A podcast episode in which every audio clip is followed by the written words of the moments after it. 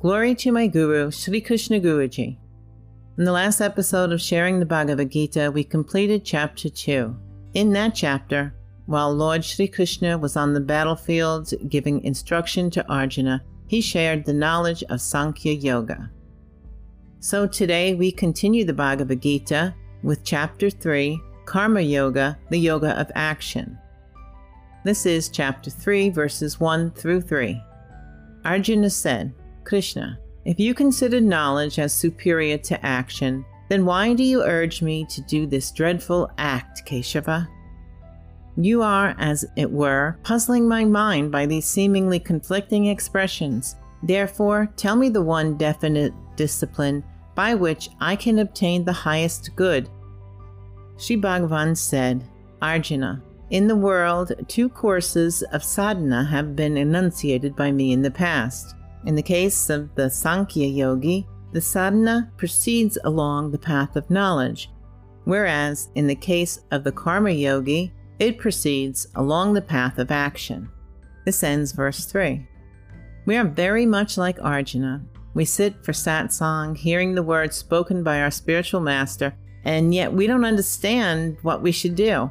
Sri Krishna Guruji has said that if we can understand just 1% of the teachings in the Bhagavad Gita, we will be benefited by spiritual growth.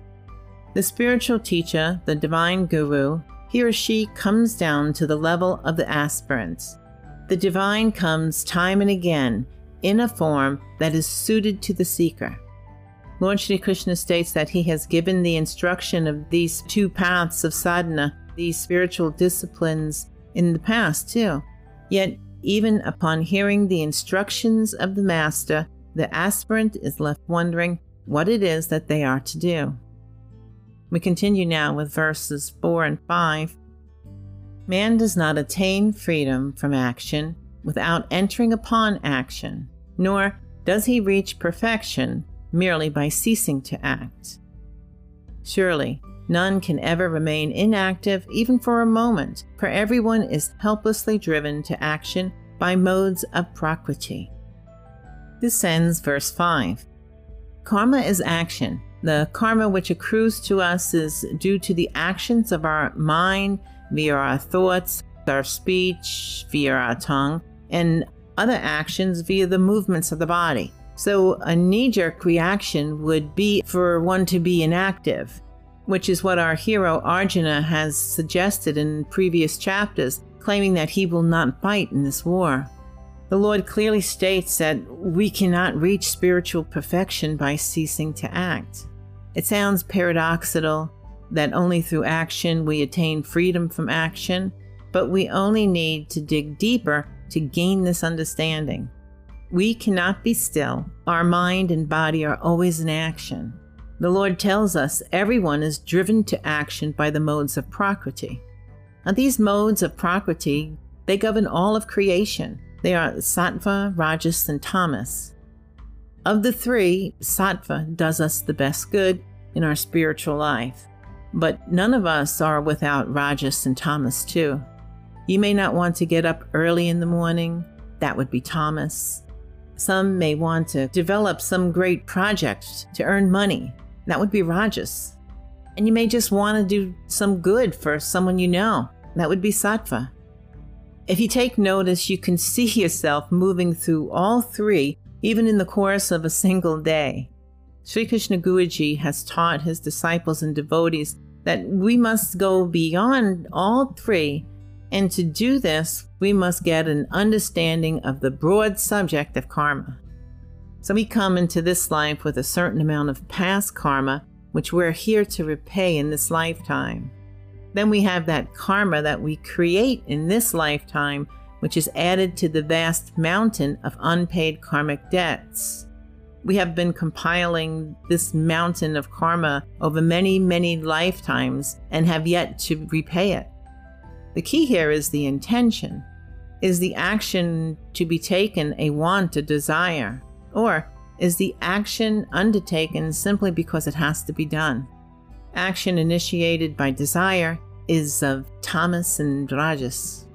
All three actions whether they're in the mode of Tamas, rajas, or sattva, create a karmic loop which will have to be repaid. However, selfless action done without desire or attachment, it's done simply because it has come to you naturally and is offered to the divine, doesn't accrue a karmic debt to us. Action without the attachment of karmic debt is called nishkam karma. This is what the Guru teaches you. When we perform actions in this manner, we ourselves are free from that action. So we continue now with verses 6 through 8. He who outwardly restraining the organs of sense and action sits mentally dwelling on the objects of senses, that man of deluded intellect is called a hypocrite. On the other hand, he who, controlling the organs of sense and action by the power of his will and remaining unattached, undertakes the yoga of selfless action through those organs, Arjuna, he excels. Therefore, do you perform your allotted duty, for action is superior to inaction. Desisting from action, you cannot even maintain your body. This ends verse 8. The Lord says you are a hypocrite and deluded if, while the mind still continues to dwell on the sense objects, you claim to outwardly control the organs of sense, the eyes, nose, ears, mouth, and skin, along with the organs of action, the hands, feet, tongue, reproduction organs, and the organ of excretion. If your mind goes here and there thinking about spouse, family, work stuff, or such, you're simply delusional to believe that you have restrained anything. Thus, the Lord tells us if by our will we do not allow our senses and organs of action to lead us, and if we remain unattached without desire and partake in selfless action through the organs, we will excel in our spiritual quest. Lord Sri Krishna tells us that we should take the actions to perform our duty because performing our own duty is superior to inaction.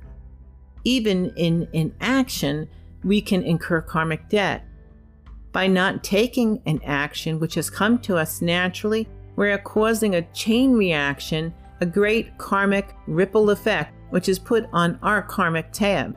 It's obvious that without taking action, we cannot sustain the body given to us for a particular purpose, given in a form that is conducive to the expiation of our own past karmas. We'll finish here today. Next episode, we will begin chapter 3 at verse 9. Thank you for listening. God bless and lots of love.